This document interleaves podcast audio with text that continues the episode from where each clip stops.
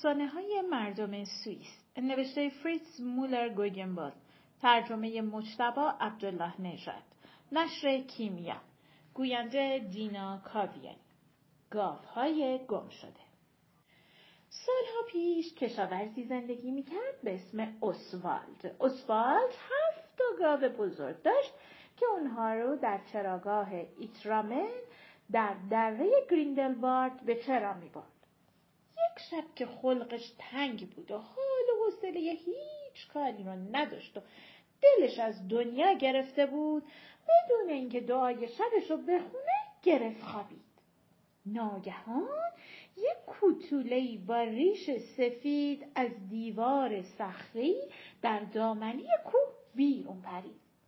لباس چوپونی که تنش بود روی زمین کشیده می‌شد. یک کیف کوچیک پر از نمک هم به کمرش بسته بود. چوپانه سوئیسی معمولا نمک همراهشون دارن و به گاوایی که سر راشون می‌بینن کمی نمک میدن.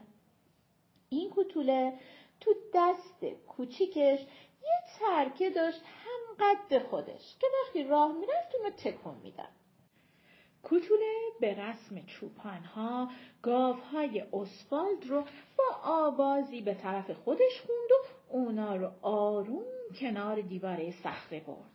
همه با هم رفتن داخل صخره و ناپدید شدن. اسوالد از صدای ماغ کشیدن گاواش بیدار شد و خیلی زود فهمید که گاوای قیمتی و عزیزش گم شدن.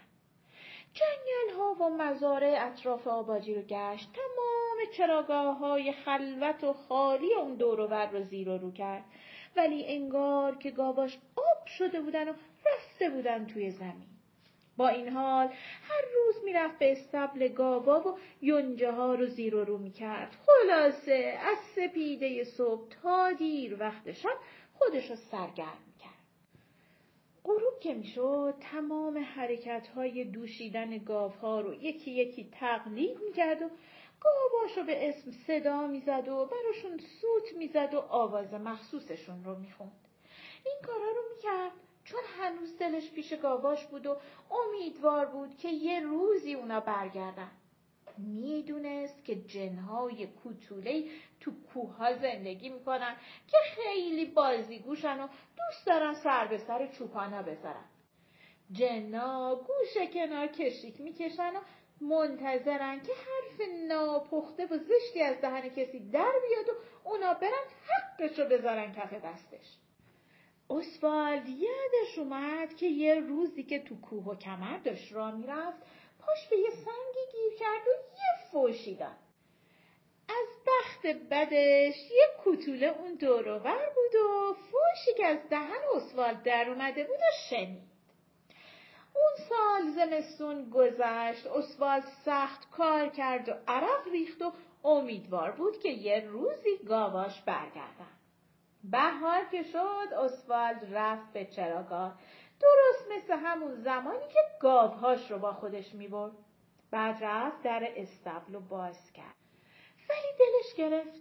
دلش می‌خواست گاواش اونجا بودن. می‌رفتن تو این علفزار سرسبز. اسوالد با ناراحتی از استبل بیرون اومد. درست مثل زمانی که گاوهاش رو به صحرا می‌برد داد زد. هی هی!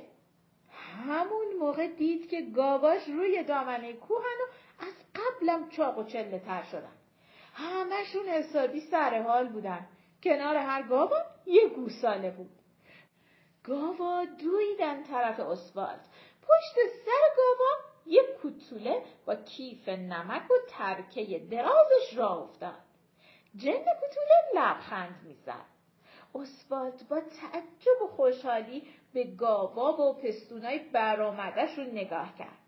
کوتوله جلوتر اومد.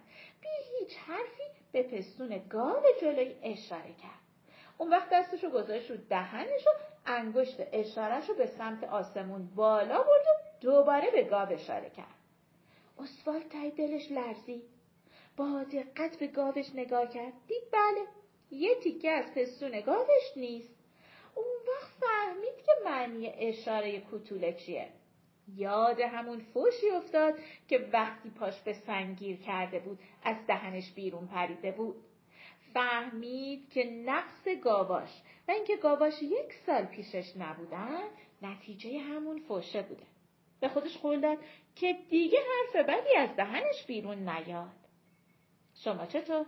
تا حالا حرف بد زدی؟